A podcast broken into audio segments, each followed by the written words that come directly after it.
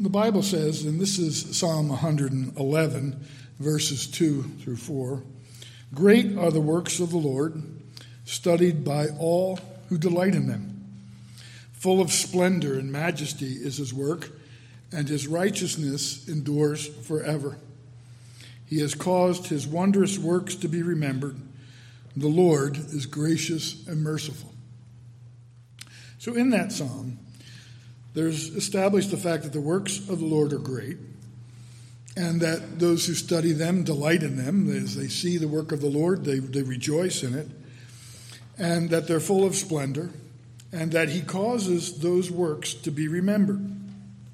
And He causes them to be sealed into the hearts of His people and really of the whole world. Now, our forefathers and mothers were very careful to do this regarding the founding of the United States of America. They saw and they recognized God's grace in that work, and they documented it for future generations. In fact, they did so very carefully. Now, in recent years, that whole concept has been downplayed, it's been criticized, and it's even been dismissed as little more than an offering of insincere platitudes or sentimental superstitions or the voice of unsophisticated or uneducated minds that were not really developed yet uh, into the superior thinking of the age of reason. That uh, these were simple people with simple ideas, and so they expressed things simply and just hadn't really gotten to where we are today the arrogance and the ignorance of such opinions is astounding. It really is. Um, you're talking here about men who, when they graduated from college, had to answer their questions in Latin. Any question that might come from their professor, they had to respond in Latin. Ignorant and simple folks, it's uh, hard to put those two things together, isn't it? Um, there's just an arrogance of our day that is shameful, really. Um, you hear sometimes uh, people being interviewed and they can't even tell you who the first president of the United States was. But at the same time, they believe that the first president of the United States was probably basically a simple and ignorant man, which is unbelievable, but it happens. George Washington wrote in 1778 this the hand of providence has been so conspicuous in all of this, the founding of our nation, that he must be worse than an infidel or an unbeliever that lacks faith, and more than wicked that has not gratitude enough to acknowledge his obligations, to give thanks to the Lord, and to acknowledge his hand in the founding of the nation. Worse than an infidel. But Washington says, actually wicked, if they will not recognize that hand. The obligations were to God. What God? Krishna, the God of the Hindus? No, of course not. He referred to the triune God of the Bible, and attempts to suggest otherwise are just simply dishonest. George Washington saw the work of God not just in general terms, but as it related to specific events. You take, for example, the betrayal by Benedict Arnold of the United States. In a letter to a fellow officer about that incident, Washington said this In no instance since the commencement of the war has the interposition of Providence appeared more conspicuous than in the rescue of the post and garrison of West Point from Art Arnold's villainous perfidy. So he says, nothing has been given more evidence of the hand of divine providence than exposing that plan. The general was far from alone in that assessment. The Continental Congress, we're told, attributed the discovery of Arnold's treason to, quote, Almighty God, the Father of all mercies. They didn't say it was just a matter of coincidence or a matter of happenstance. They declared clearly that Almighty God, the Father of all mercies, exposed this and saved the nation. They further, quote, recommended to the several states to set apart Thursday, the seventh day of December next, to be observed as a day of public thanksgiving and prayer, adding that the people should praise and thank God, ask Him to pardon their sins and to smile upon their endeavors, petition Him for peace and blessings, and lastly, to cause the knowledge of Christianity to spread over all the earth. That's the Congress of the United States in its early formation making a declaration that there should be, be a day of prayer and thanksgiving and acknowledging our dependence upon God for all those things pardon for sin, that He would look upon what was going on and, and show favor, and then ask Him for peace and blessing, which can only come from Him. And then lastly, to cause the knowledge of Christianity to spread over the whole earth. After the defeat at Yorktown, excuse me, the British Parliament acted to clear the way for King George III to make peace with the United States. And in 1782, a provisional treaty uh, was signed known as the Treaty of Paris. I'm sure many of you have heard of that. Um, it's not a, a, foreign term to you. You know that that was how the peace with Great Britain and the United States was established through this Treaty of Paris. It was signed on the behalf of the United States by Benjamin Franklin, uh, John Adams, and John Jay, who became the first Chief Justice of the Supreme Court. In September of 1783, that treaty was ratified, and the independence of the United States was officially acknowledged by Great Britain. Now, though the Treaty of Paris marks the end of our war for independence, my suspicion is that many Americans don't have the slightest idea what it says or what's in it. it. Maybe you read it sometime in school at some point, but that was probably a long time ago. Maybe some of the students among us are having to read it, but you're probably not aware very much of what that treaty says. Well, this official document that establishes our right to be a free nation begins with this acknowledgement. In the name of the most holy and undivided Trinity, it having pleased the divine providence to dispose the hearts of the most serene and most potent Prince George III, by the grace of God, King of Britain, France, and Ireland, defender of the faith, and so on and the United States of America to forget all past misunderstandings and differences that have unhappily interrupted the good correspondence and friendship which they mutually wish to restore, and it goes on from there. But what I want you to notice is how it begins. And I just want to make two quick observations there before we turn to the Word of God. The first one is this that some would suggest that this was just the common language of the times. It doesn't allow, even if that's true, for the dismissal that so often follows that statement. Oh, it doesn't mean anything that it says in the name of the Most High and Undivided Trinity. That doesn't mean anything, because that's just the way you start treaties. No, that's not the normal way of starting a treaty. Not every treaty at this time started with those terms.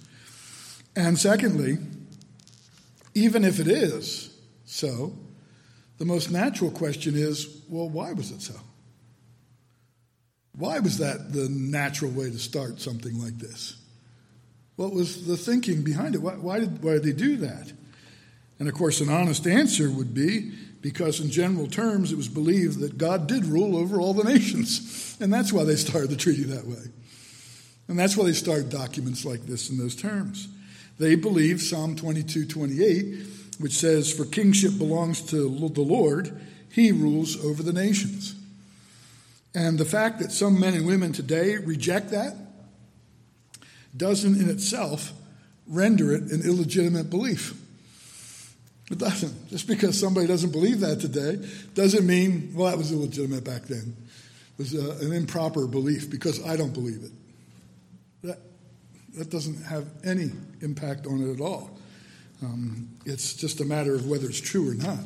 And as the Word of God, we believe it's true. Secondly, these words in no way allow for the view that deism was the religion of the day. Nothing about that opening statement to the treaty suggests a deistic view of God. The two things it says about God are actually contrary to a deistic doctrine. First of all, it refers to the triune God of the Bible, which deists reject. And secondly, it speaks of a God whose overruling providence moved in the heart of the king and in the people of the United States to come to peace together. So you don't have a God who just wound up the world and threw it out there and lets all the events unfold as they're going to unfold, like the deist believes. But you have a God who's intimately involved, working in the heart of the king, working in the heart of the citizens of the United States, and bringing them to a place where they can have peace together. An acknowledgement and admission of that reality. It is not the position of the Word of God that it would be nice if men and women would acknowledge the goodness of God in matters both personal and national, or even global or universal. It's not just a nice idea, beloved. It is a matter of propriety, truth, and righteousness. When you turn back to Psalm 33, you find this in verses 10 and 15. The Lord brings the counsel of the nations to nothing, he frustrates the plans of the people. The counsel of the Lord stands forever, the plans of his heart to all generations. Blessed is the nation whose God is the Lord, the people whom he has chosen as his heritage. The Lord looks down from heaven, he sees all the children of men or man. from where he sits enthroned, the Lord looks out on all the inhabitants of the earth, he who fashions the hearts of them all and observes all their deeds. The first thing that we note is that the counsel of the Lord stands. In verse 10, the Lord brings the counsel of the nations to nothing. He frustrates the plans of the peoples. But then in verse 11, the psalm says, The counsel of the Lord, in contrast, stands forever, the plans of his heart's, heart to all generations. Now, just before those words, in verse 10, up in verse 8, it says this Let all the earth fear the Lord, let all the inhabitants of the world stand in awe or be frightened of him. We've talked before about how this word awe, I think it's poorly placed. Um, Steve kind of made reference to it when he said that that first hymn was my choosing because it's God the All Terrible. um, those words have been changed in some hymn books because that makes people uncomfortable. But God is a terror to the wicked. And he is someone to be frightened of if you have not made peace with him through Jesus Christ. Spurgeon says that if the nations won't praise him, then let them at least fear them, fear him. If they refuse to, to praise him and give glory to him and acknowledge him as God, let them at least then be in fear of him. And he adds, a defiant blasphemer is out of place in a world covered with tokens of the divine power and Godhead. The whole earth cannot afford a spot congenial for the erection of a synagogue of atheism, for the erection of a synagogue of atheism, nor a man in whom it is becoming to profane the name of God. And I love the way he says that. There's no place on earth where you can go and say, oh, this is a good place. God's glory, God's beauty, God's wisdom, God's goodness isn't displayed here. So let's build a synagogue here and make it a synagogue to atheism. There is no such place. And why shouldn't the nations worship him? And if not, why shouldn't they fear him? Why should they be afraid of him? Well, let me draw a picture for you. A little child is uh, playing in the shade of a tree when he or she notices a menacing looking, big, ugly bug approaching. And this is just a little child. And one that looks like it might sting or it might bite. And the child cries out, and dad walks over and he looks at that bug and he goes, and that's the end. He crushes the bug under his foot. He just steps on it, doesn't even have to really stomp on it. He just walks over and goes, oh, bug. And that's the end of the bug. All right?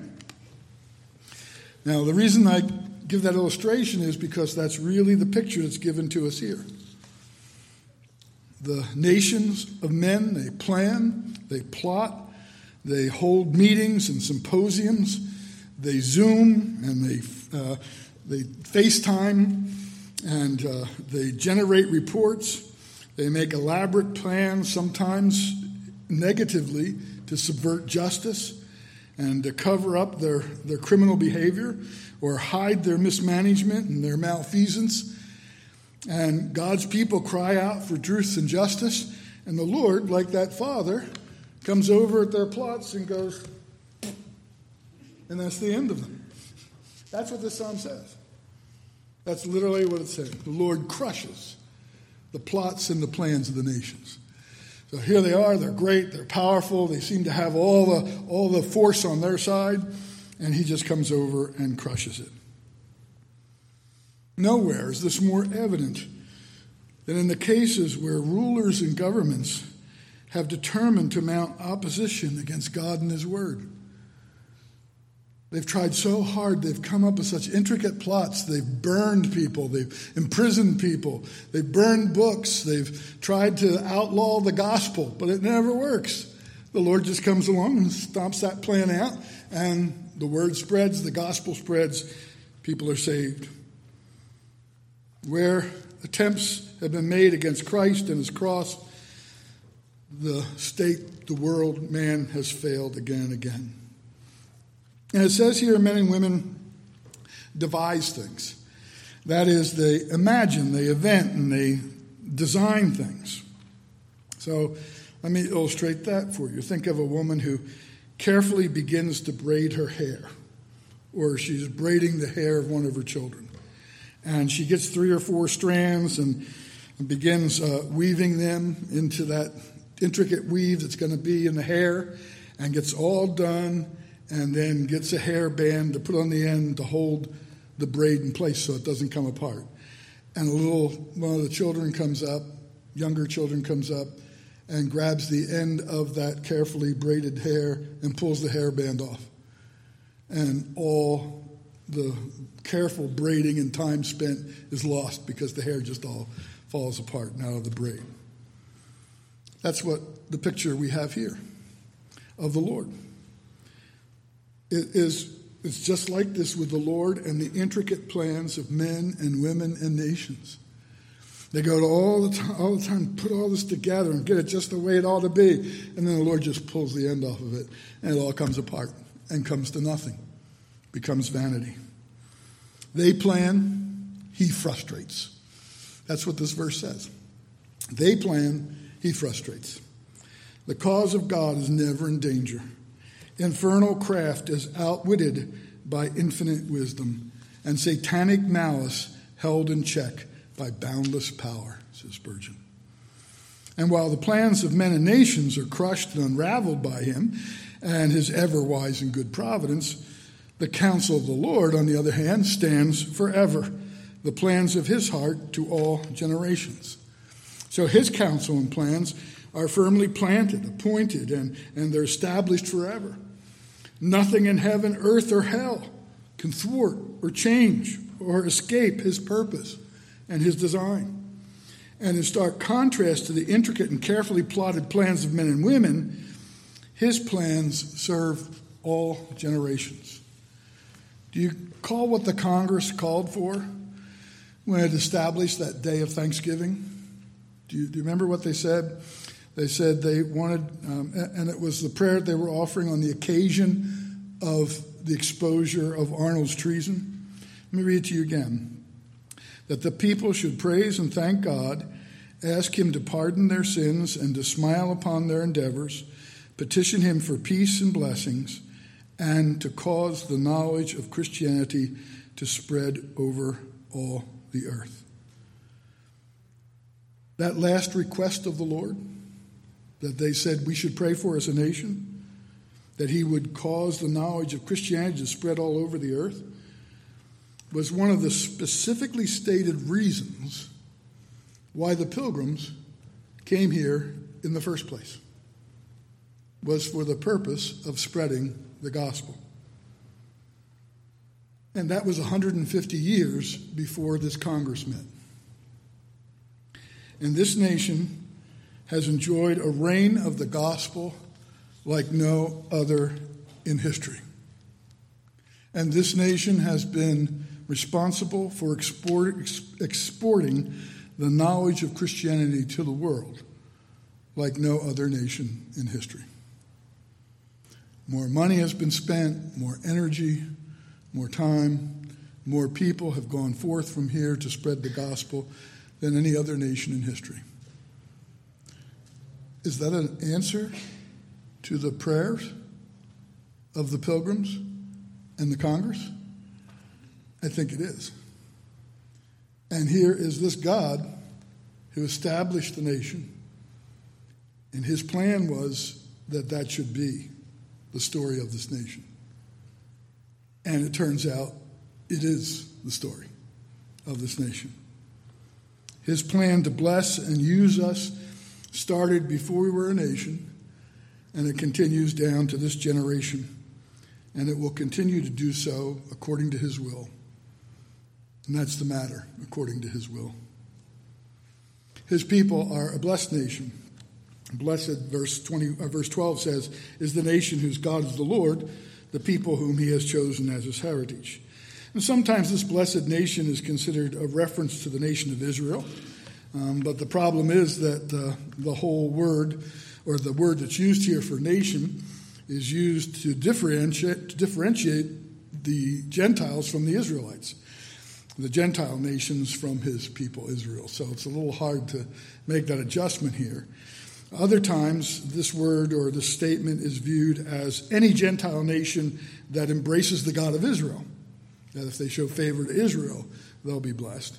And some see it as referring to the church as the kingdom of believers among all the nations of the world, and that they are the ones who have the promise of this blessing.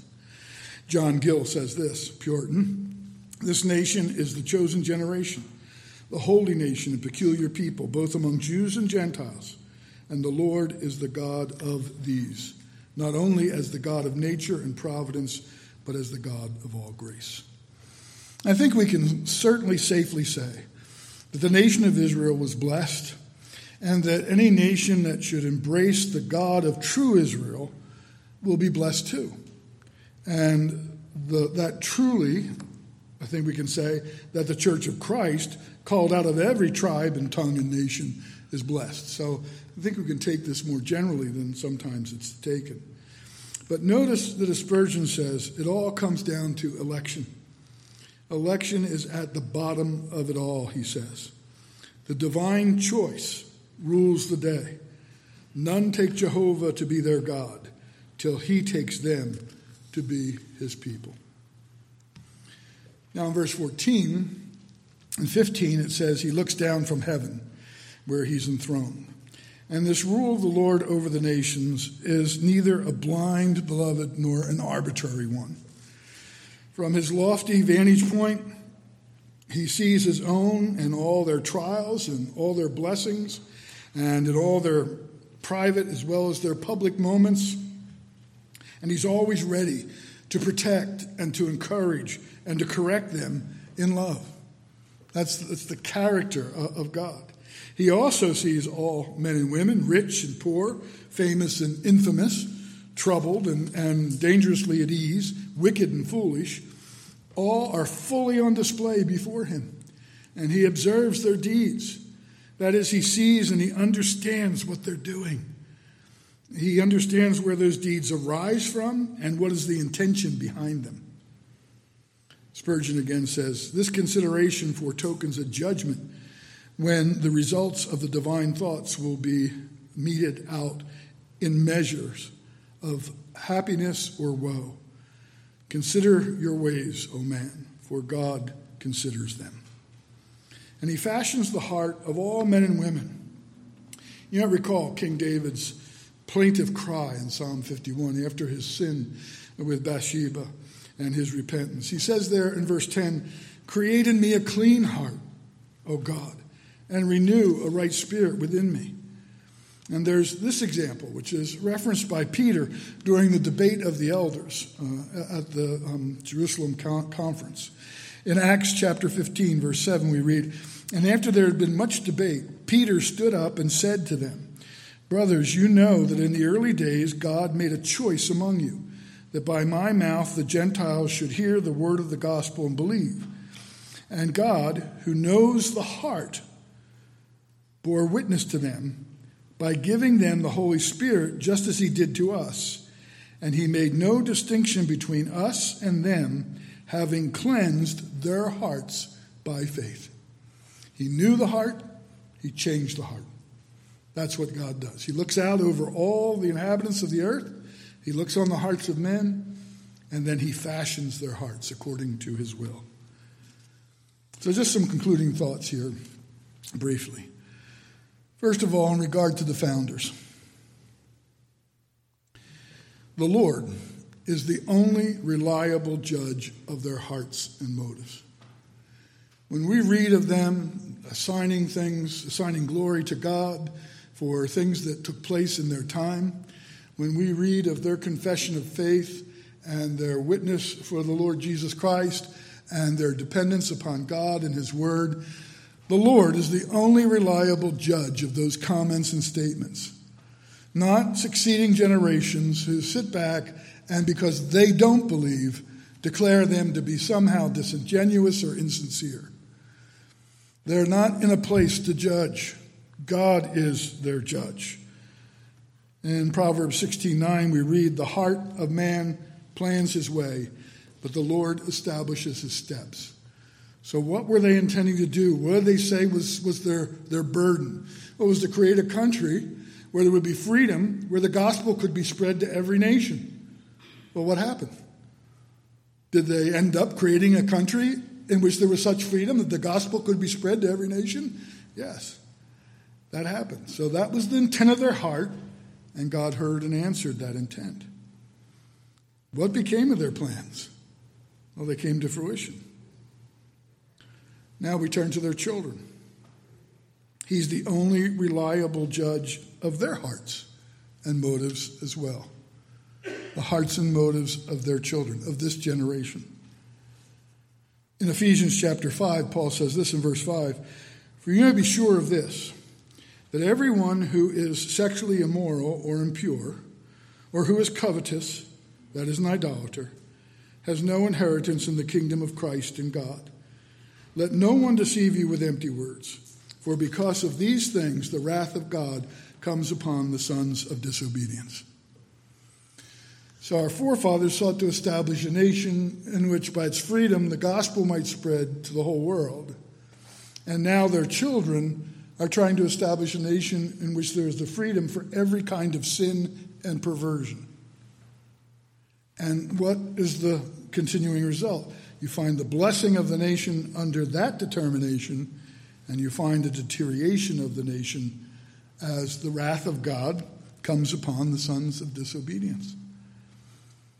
I want to close with the words of one of those founding fathers, President John Adams. He's the same one who signed that treaty.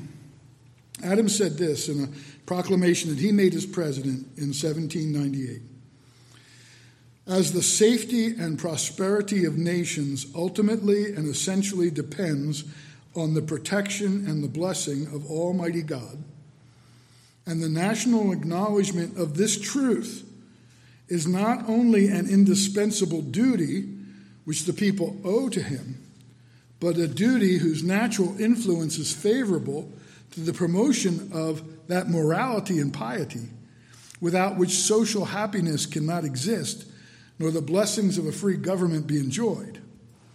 And as this duty at all times incumbent is so especially fit, uh, so especially in seasons of difficulty or of danger, when existing or threatening calamities, the just judgments of God against prevalent iniquity, are a loud call to repentance and reformation.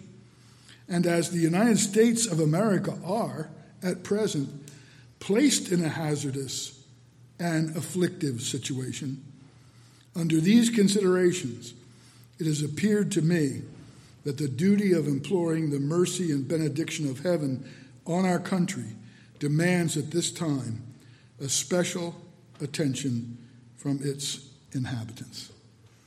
What a powerful statement. He acknowledges first that the safety, the welfare of the nation depends upon God. And then he talks about how it's the duty of God's people to acknowledge that and to thank him for what he's done. If they fail in that duty, morality and piety fail. And he says that where the free government is enjoyed, it's the duty of all, especially in times of difficulty and danger, to call upon the Lord and to consider their sins and to repent. And he thought that this time was just such a time. That is his time. And I think it's just such a time for us as well. Let's pray. Father in heaven, we thank you for your word here, for the confidence and encouragement we get from that word. And we pray, Lord, that as we enter into the celebration of our national birthday, that, Lord, first we'll acknowledge your hand in the founding of this nation and not be ashamed of it, but join our forefathers in acknowledging it. And then, Lord, that we would also acknowledge where we are and what we need. This is a day of calamity in some regards and affliction. And Lord, we need to humbly come into your presence ask you to have mercy on our nation, to relieve us from these things, and ask you, Lord, to spread the gospel with new power and vigor among this land. Lord, may revival begin with us and spread throughout. For we ask it in Jesus' name. Amen.